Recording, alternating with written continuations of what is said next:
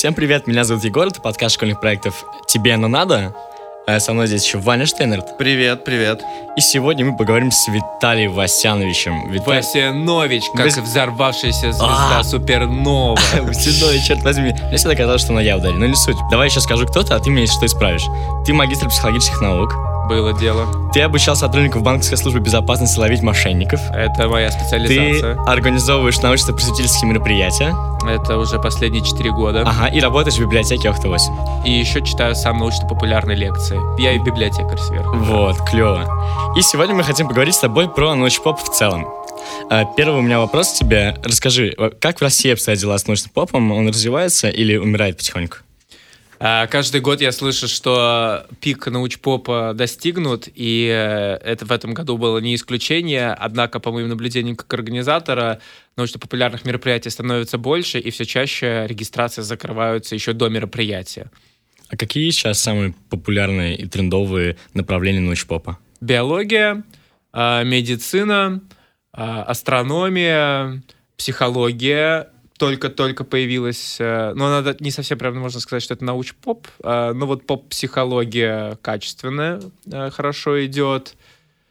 Что еще? А, Палеонтология неплохо, борьба с мифами. Но сейчас чаще уже мы вышли на тот уровень, когда не тема задай, э, при- при- приводит читателей, а фамилия лектора приводит читателей. Борьба с лженауками еще хорошо идет. Мгм. Виталий, а вот ты начал говорить, что сейчас пик, а, например, лет 10-15 назад было не так. Э, никому не, не нужен был научпоп э, в- вот там в начале нулевых. Э, Ну, тут надо- в исторической перспективе мне, к сожалению, сложно ответить на этот вопрос, э, но вообще все началось э, прямо активно и массово с проекта Science Slam, э, Science Slam Russia, который делает бумага.ру здесь, в Санкт-Петербурге.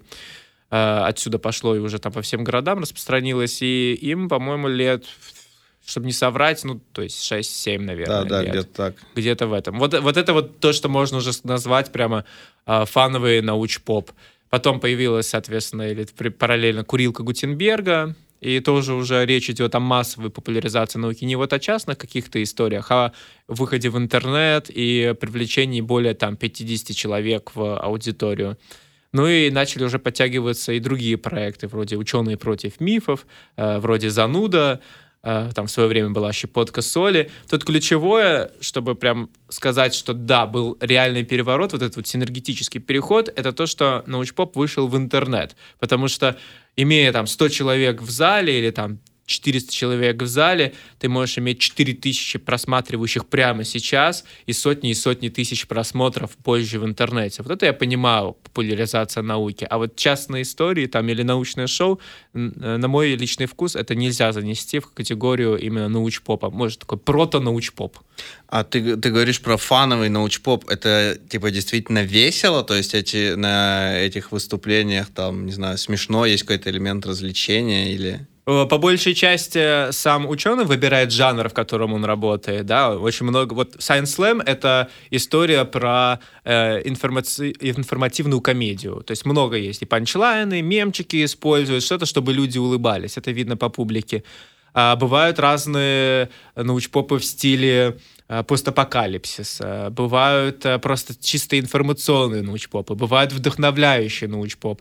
То есть э, тут научпоп — это некоторая такая, это лекция с примесью театральных э, или художественных примочек, э, чтобы людям было это не просто интересно слушать как информацию, но это вызывало в том числе у них какие-то эмоции, возмущение, радость, предвкушение. А в научпопе нет такого, что ты сходил, например, на какую-нибудь лекцию, развлекся, хорошо провел время, но после самой лекции понимаешь, что ничего не запомнил, что это просто было больше фан, а как бы науки в этом не было. Да это то же самое ощущение есть после школьных уроков и университета. Усваиваемость информации в области, в фор- формате подачи лекций действительно там 10 от силы процентов. Но научпоп и не заменяет образование.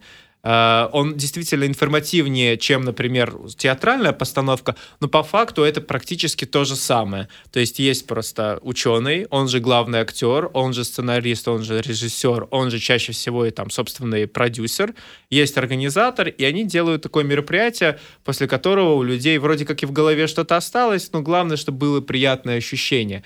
И вот эти приятные ощущения могут быть вот разные источники, э, можно э, им приписать. Первое — это то, что информация полезна, новая, и она имеет лучшую достоверность. Это просто само по себе очень приятные цены. Второе, что сам лектор просто классно. Вот, и вот полтора часа, все равно, о чем он рассказывает, все равно тебе интересно, тебе круто, потому что он вот как Гришковец, да, вот в его монологе. Как я съел собаку. Да, да, да. Вот, вот из этих вот историй. Вот то же самое с учеными. И э, ученые, э, особенно те, кто научпопом занимается, они почти уже не страдают вот этим вот когнитивным диссонансом, что люди выходят после их мероприятий и не могут там воспроизвести пять тезисов. Они по этому поводу не переживают, у них основная задача заинтересовать, и вот сколько вот человек запомнил, столько запомнил. Некоторые запоминают много, некоторые запоминают мало. Но мы никакого тестирования после не проводим, и не, не ученые, например, в конце, да, как хорошо было бы сделать с точки зрения образования, выводы какие-то сделать, да, вот этого тоже нету. Это все Чтобы просто... не было формализовано тогда, чтобы не, это не поминало школу там, да, какую-то. Да просто так не делают. Я не знаю, почему так не делают. Чтобы, может быть, да, не, не было формализовано, чтобы история была именно как история. То есть, ребята, я вам рассказываю историю, и она заканчивается словами «конец», а не «а теперь основные вещи, которые вы запомнили». Доставайте свои листочки. И теперь проверяем. А, есть акции, которые немножечко связаны с проверкой э, научной грамотности. Вот такая вот есть журнальчики, открытая лабораторная. Она прошла буквально на днях 8 э, февраля. И там действительно проверка знаний в области там, медицины, физики, биологии, геофизики, космонавтики и компании.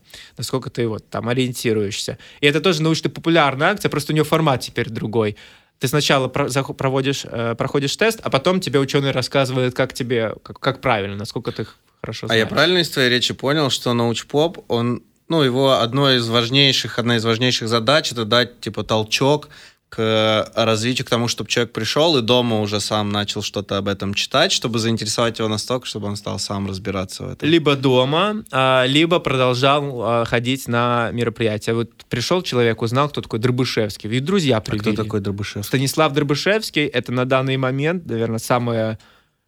Ну, в топ-3 точно входит, так, чтобы никого не, обещ... не обижать. А, топ-3 самых популярных а, популяризаторов науки, ученых, а, хотя уже там он себя не совсем называет ученый, ну, так или иначе, я, я думаю, что он ученый, а, в области антропологии. Он рассказывает о происхождении человека, вкратце о происхождении жизни, о том, а, как у нас развивался мозг, начиная от а, самых приматов, приматных приматов и заканчивая в во что мы превратимся, там, по его скромному мнению, художественной фантазии, дальше. Станислав Дробышевский.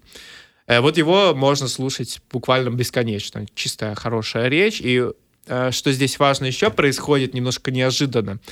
Если научпоп кажется это про историю и с информированием, то складывается впечатление, что чем больше ты узнаешь о том, как работает э, окружающий мир, даже не запоминая какие-то факты или плохо отвечая на вопросы теста, у тебя начинает переворачиваться э, мировосприятие и себя в мире, и мира в мире, и появляется там какое-то новое ощущение себя. Поэтому в некоторой степени научпоп начинает напоминать мне э, религию только с той точки зрения, чтобы у людей, у человека отвечались, э, начали появляться ответы на эти вечные вопросы. Кто я, откуда я, зачем я здесь, э, что такое хорошо, что такое плохо, что произойдет после смерти.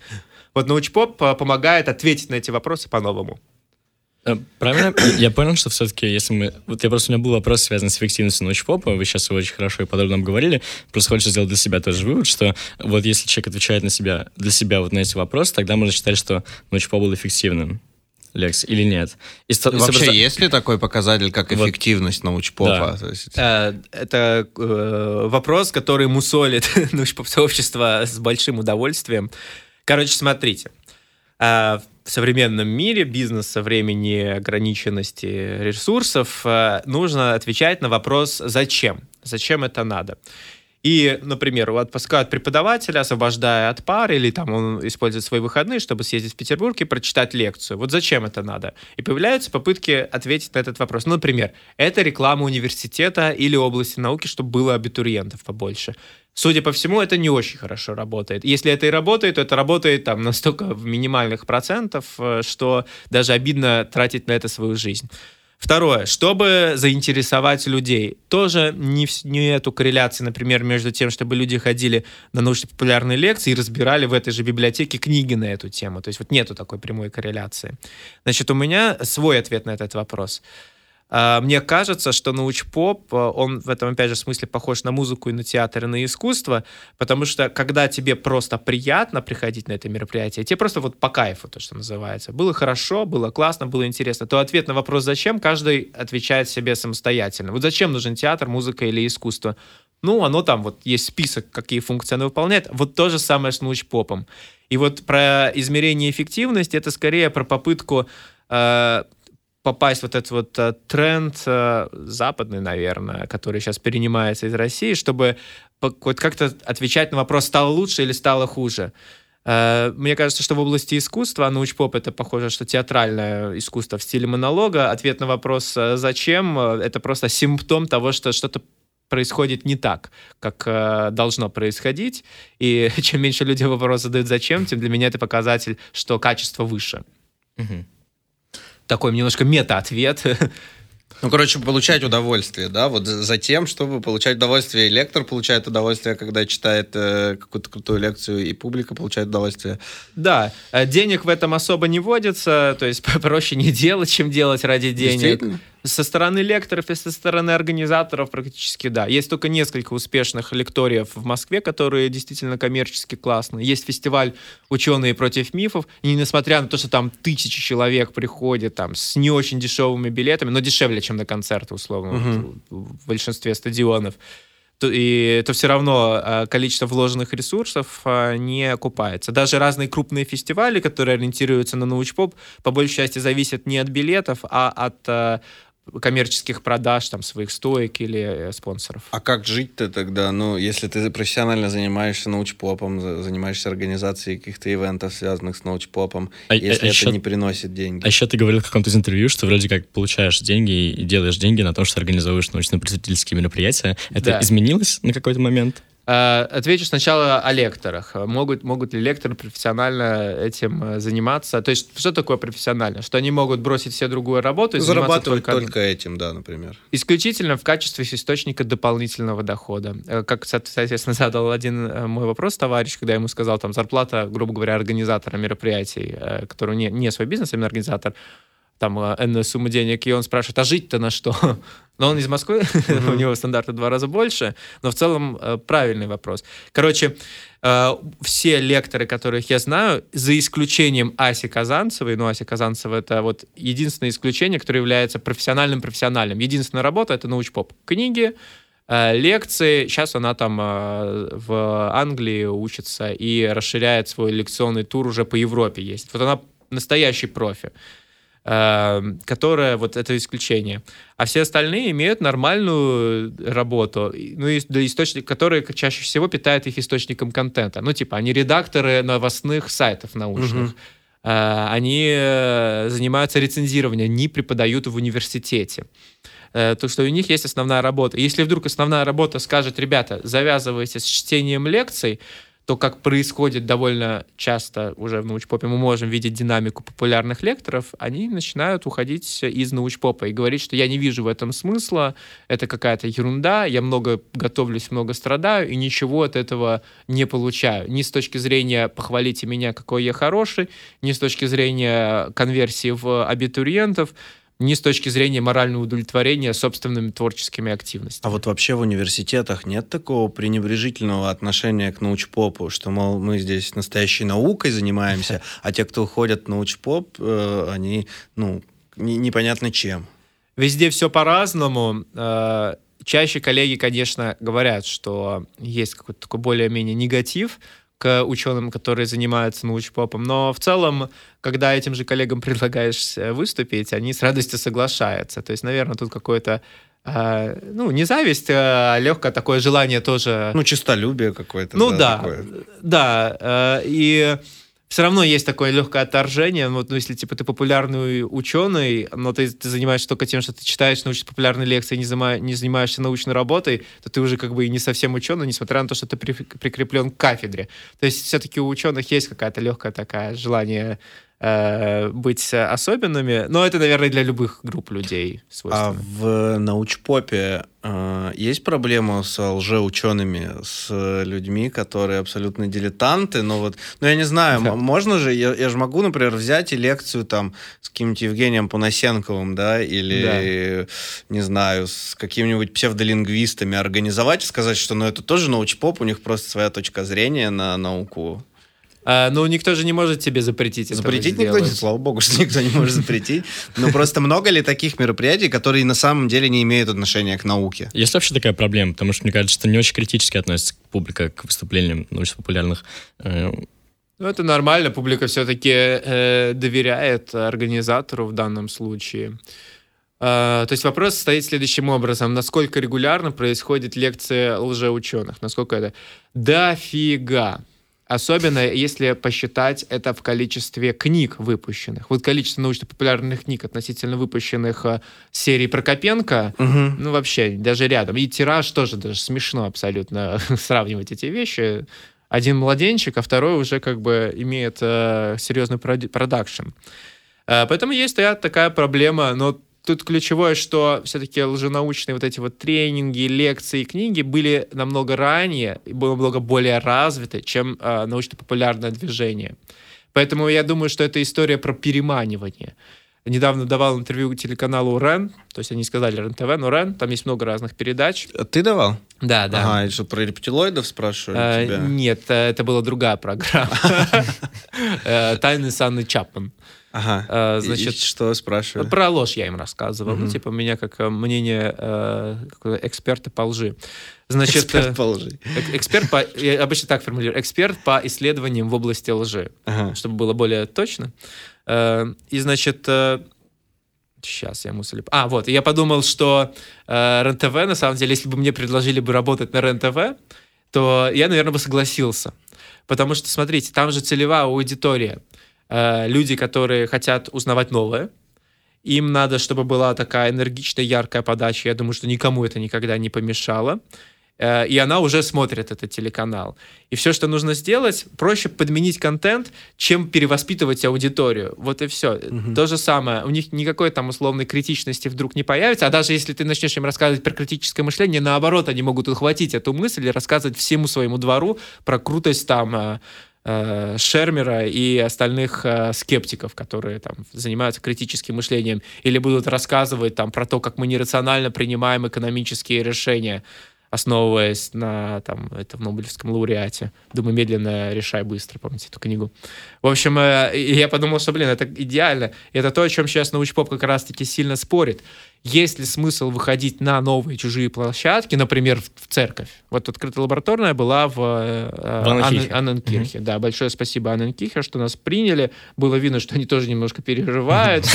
было- видно, что мы немного напряжены. Ну, это трудно же теорию эволюции, например, рассказывать церкви. Это как-то даже, ну, просто антураж немного не тот. Но эмоции вызывает. Ну, эмоции, безусловно, да. Э, Тем более в прогрессивных, там, на мой вкус, каких-то церквях э, теория эволюции не особо противоречит э, Библии или там устройству. В общем, у них как-то это встраивается все в, в мировоззрение.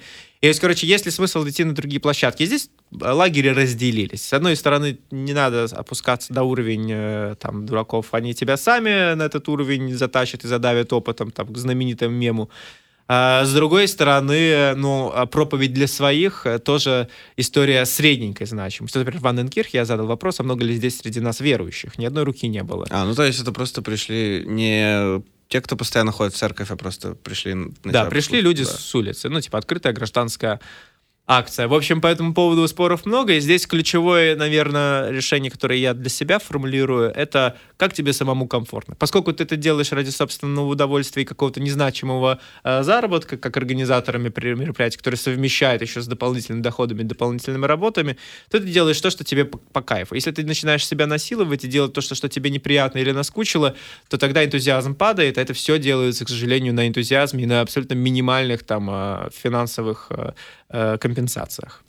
А у меня еще такой вопрос, он сугубо профессиональный. Ну ладно, не сугубо профессиональный, просто меня с профессиональной точки зрения интересует, поскольку я журналист. Вот ты рассказываешь про ивенты, что их довольно много, Да. а научно-популярные издания при этом появляются, новые, качественные, которые бы круто перерабатывали Книги. научный материал.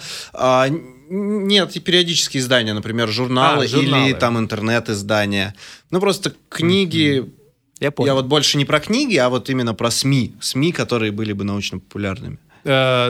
сейчас отвечу на вопрос, появляется ли, пытаюсь вспомнить что-нибудь э, крупное вот, типа популярная механика, вот тип, типа такого же по- по- появляется. Ну, здесь вот, э, здесь, наверное, самый показательный случай будет э, случай журнала «Код Шрёдингера». Значит, э, был такой замечательнейший абсолютно журнал с главным редактором Григорием Тарасевичем, просто мамонтом научной журналистики.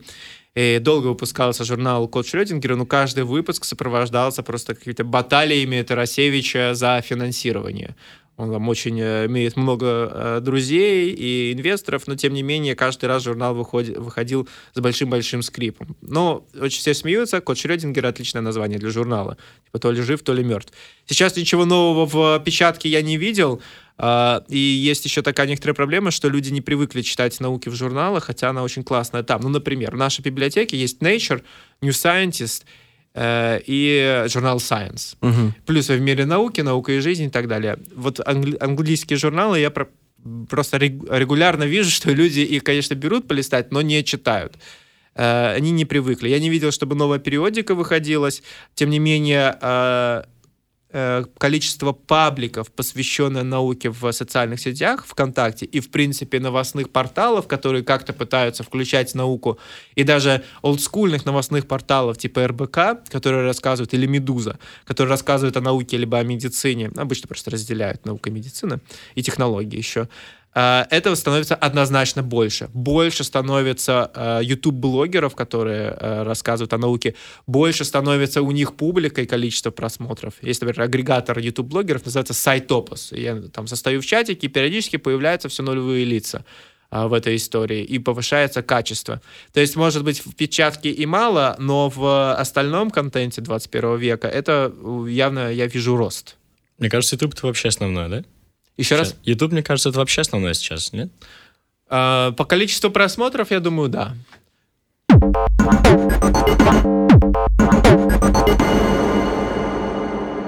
Виталий, расскажи про то, как ты попал в вообще эту сферу, и как началась зануда.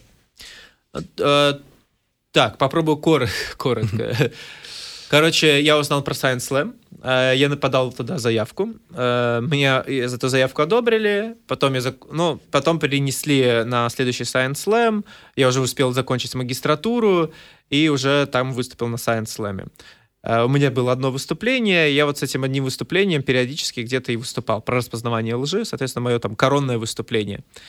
А Дальше произошло следующее. Дальше на доме Сайм Слэма в Сочи кто-то там презрительно от- откликнулся о психологии, и я такое себе новогоднее, э, новогоднее обещание сделал популяризировать психологию. И написал новую лекцию и выступил в проекте «Курилка Гутенберга». Значит, моя лекция имела там э, успех э, среди аудитории, а более того, на самой лекции сидел Андрей Курпатов, э, известный.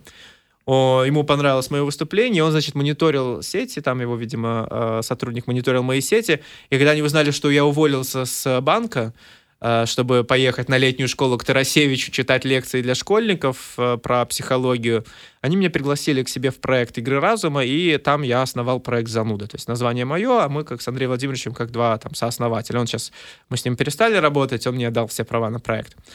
Значит, э, и вот так начался зануда в кластере игры разума. Мы организовали под крышей кластера где-то 180 мероприятий за полтора-два года. Э, У меня огромные были синяки на, на спине. Э, Мы даже заработали там какие-то деньги, типа там около миллион двести тысяч мы заработали на пожертвованиях и на э, билетах. Ну, вроде так. Ну, короче, Это звучит как не самая маленькая сумма в целом для... да, ну, это вообще на самом деле ерунда получается. Помножь на По- зарплату, ну помножь да, на траты, аренду, да, да. помножь на дополнительного сотрудника. э, по факту там типа месяц там плюс 30 или месяц там минус 15. Э, для крупного инвестора это ерунда, конечно, но для самостоятельной какой-то работы... И ты, главное, не понимаешь, а что делать дальше. Дальше только больше денег брать с людей, потому что больше мероприятий ты реально не вытащишь. Короче, так начался зануда. Потом мы с Курпатовым расстались. Э, зануда был в таком, я шутил, что он от, от своей родной планеты оторвался, и он спутник, и ищет, куда бы прибиться. Полтора года мы путешествовали по разным площадкам. Сейчас мы э, я, в частности, организовал мероприятие в библиотеке Охта-8, новая площадка, три этажа, большой двор, масса разных штук. И самое главное, можно делать бесплатно. А бесплатно делать намного более кайфово, чем платно. В платных мероприятиях кайф в адреналине набрать людей — но он выматывает, когда слишком много. А и бесплатно... ответственности больше, мне кажется, когда ты берешь да. деньги с людей. Это многоходовочка такая была устроиться в Охта 8, чтобы там бесплатно все проводить? А меня и пригласили, потому а, что, что знали. Окей, я понял. Да. Э, ну, как бы бесплатно для людей, но тем не менее финансирование это у нас идет, и государство в данном случае или Министерство культуры поддерживает научпоп, потому что выделяет финансирование для библиотеки, чтобы она могла оплатить ученым там, или преподавателям э, свои курсы. А у меня очень много безумных идей, которые никак вообще в коммерцию, я об этом рассказывал, народ смеялся, и там просто математика никак не сойдется. Никак не сделать коммерческой, никак не сделать, например, Академию Хана коммерческой. То есть это то, что я там дальше буду заниматься развитием практически никак не сделать коммерческим какие-нибудь прикольные науч-поп-квесты вот в Библия ночь. Потому что, э, или фестивали никак не сделать коммерческим, если у тебя там нету ярко выраженной модальности обманывать э, и хорошее количество связей и инвесторов, э, и совести еще не должно быть. В общем, э, а в бесплатной истории, в государственной, ты в этом плане намного более расслабленный. И да, если кому-то что-то не нравится, душно и так далее, ты не чувствуешь за это сильной прям ответственность. Ты стараешься быть профессионально, чтобы всем было комфортно, но при этом и тебе предъявить ничего не могут. Я заплатил 500 рублей, верните мне мои 500 рублей, потому что у меня там э, стул чуть-чуть поскрипывал mm-hmm. или, или еще что. Ну, таких нелепых, конечно, вещей не встречается. Виталий, а ты можешь э, научить обманывать так, чтобы никто не понял, что ты обманываешь, да? Э, да, и это очень легко делается одним просто простой, простым информированием. Значит, вероятность распознавания лжи среди людей, которые не подготовлены, 50%, 50-53%. То есть каждый... Ну, то есть либо, либо распознает, либо нет. Да. У специалистов примерно те же самые цифры на 2% выше. Так что, чтобы научиться эффективно обманывать, тебе не надо париться. А, Они и так это все делают э, очень плохо. Наоборот, любые попытки соврать специально, управлять своим поведением могут э, насторожить. Ты можешь сказать, как вы Докинза выцепили? Вот мне очень интересно, как это произошло. Был гик-пикник, вы хотели да. Докинза, Докинз живет на другом материке, а он бац, приехал бесплатно, не бесплатно, как это произошло? А, короче, гик-пикник, э, я курировал зону науку на гик-пикнике. Э, Докинс там был хедлайнером, выступал на главной сцене. И в качестве некоторой благодарности мои коллеги из гик-пикника а, договорились с ним, что он поужинает как раз-таки в ресторане у Курпатова, там еще Невзоров был, Э, там переводчики, я и еще пару моих коллег, значит, на частный ужин, и потом Докинс пришел на уже откры... Э, открытую-закрытую встречу для чисто организаторов мероприятий. То есть, э, по факту, просто он здесь был неделю, он выступал платно, естественно, с этим был еще связан там отдельный скандал, тем, что потому что он выступил как бы у нас, а мы сделали расшифровку его беседы, и организатор мероприятия посчитал, что это несогласованное мероприятие публичное и решил, что это нарушение договора, поэтому не сразу оплачивал деньги. Э, об этом Докинс пожаловал своей подруге, которая написала на Фейсбуке. В итоге разразился огромный скандал по этому поводу. Подруга удалила этот пост, в итоге все деньги вернули и так далее. Но здесь ключевое, что просто заехать в зануду и в кластер Курпатова, это было одной из э, частей его плана мероприятий. Мы чудесно поболтали, поужинали. И еще прикольно, что как последний такой подарок мне э, ребята э, там, предоставили честь его сопровождать до аэропорта. Ну, в общем, mm-hmm. я такси заказал, его посадил, встретил с гостиницей, мы там еще в такси немного поболтали о том и всем. Виталий, ты можешь сейчас э, напоследок э, посоветовать какие-нибудь научно-популярные YouTube-каналы или какие-нибудь, в принципе, информационные источники, которые были бы интересны школьникам или людям, которые начинают интересоваться наукой и думают о том, что когда-нибудь хотели бы, может быть, ее популяризировать? А, а, ну, тут самое простое, все зависит, конечно, от интереса. Самое простое — это подписаться на YouTube, э, не на YouTube, на канал ВКонтакте Сайтопус. Он просто делает еженедельные подборочки контентика, и можно посмотреть. Значит, точно нужно подписаться на группу «Образовач», там есть много разных полезных вещей. А главное для школьников, наверное, что я хотел бы сказать, что есть такой прекрасный ресурс Академия Хана. Посмотрите на Теди выступление Соломон Хан. И там есть школьные курсы, написанные и рассказанные по-новому на английском языке. Э, и можно попытаться посмотреть, что с вами будет происходить, если вы будете учиться дистанционно. Мне кажется, что школьник просто находится и так уже в науч-поп парадигме, потому что ему так популяризируют науку в школе. Он еще попадет в университет, где тоже это похоже на науч-поп, но такой, типа, ну, называется образованием. То есть он систем, системный науч-поп называется образованием. А, а научпоп, на мой личный вкус, это скорее либо э, дошкольнички, либо младшие классы, либо это люди, которые уже давно закончили свое образование, но чувствуют, что им надо типа продолжить. Оно так и называется продолженное самообразование. Поэтому для взрослых людей, наверное, интереснее будет выходить на какие-то мероприятия. Э, и это надо смотреть в своем городе каждый. В Москве есть Москва научно-популярная афиша, паблик ВКонтакте, а в Питере Санкт-Петербург научно-популярная афиша. Так что тратьте свое время с умом, приходите на разные мероприятия. Спасибо большое, Виталя. Пожалуйста.